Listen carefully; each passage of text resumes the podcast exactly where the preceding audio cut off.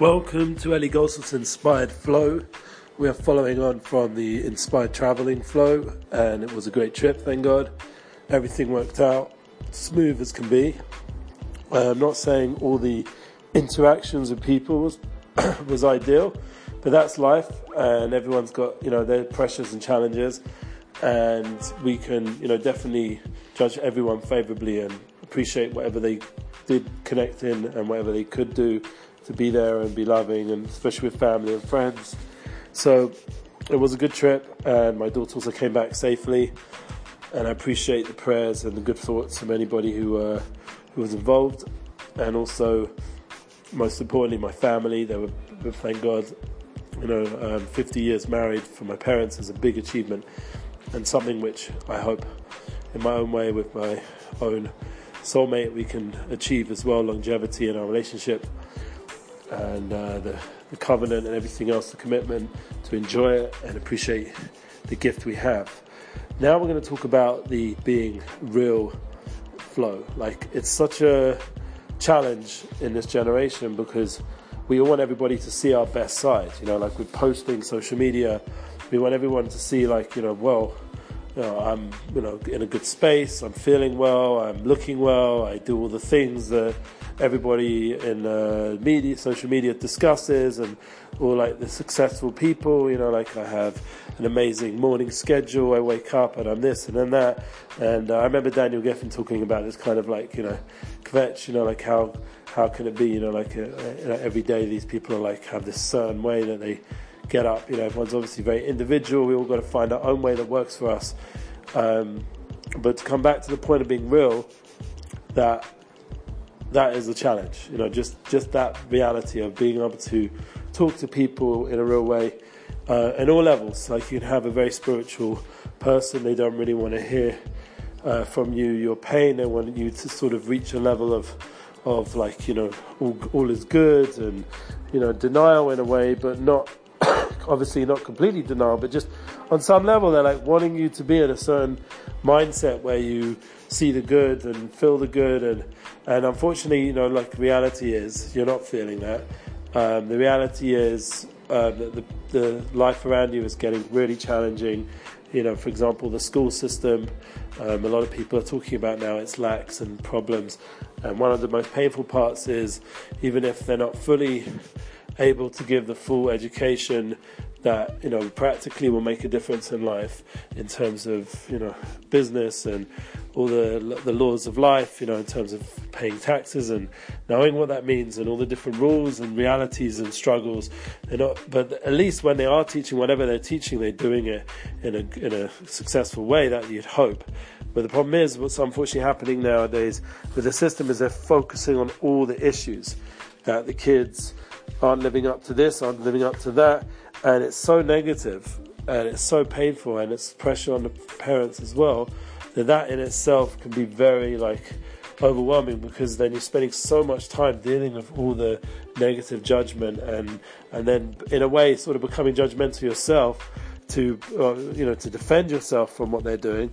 But it's it's um it's not a good it's not a good circle and I'm trying to keep myself personally I'm going through it right now with my kids trying to keep myself in a positive place no matter what and reminding myself as thank God some of the righteous people around me do that there is joy and that there, there are tremendous growth uh, opportunities in these challenges and also the aspect of the fact that the kids bottom line are amazing and that if there are people who don't see it or continue to ignore it or continue to focus uh, on the other side, even if they'll say, you know, I know he's a great kid, but they'll, they'll, in terms of their actions and how they actually run things, they'll constantly emphasize they're not good, then, you know, it's a challenge.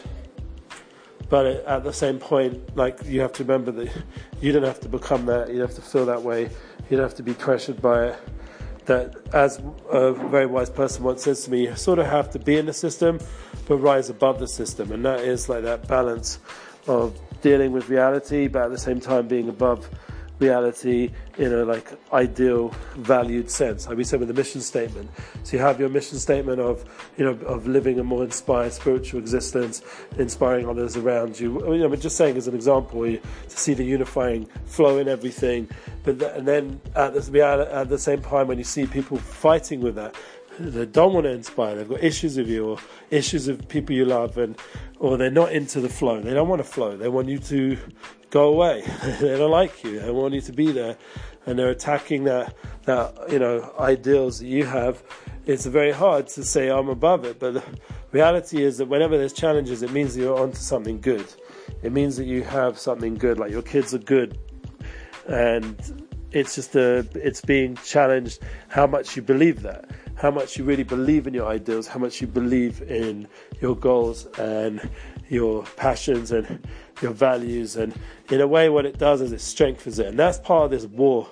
You know, we're in the fourth week already of the, the Sefira, and the war is towards victory. You know, obviously, we want to be victorious, lenatseach, we want to netzach. Netzach is in English is to victory, and it's also this strength of knowing who you are, doing what you're supposed to do, just like uh, the first real rabbi Moshe Rabbeinu, like Moses, and we were able to like know exactly what his mission was, and even if at first he was, you know, working it out with God, as if we can understand how that how that was, but that discussion and the, with the Creator, and just to be able to know exactly what that struggle, what what is my mission, what am I here to do to help get a whole people out of a negative place.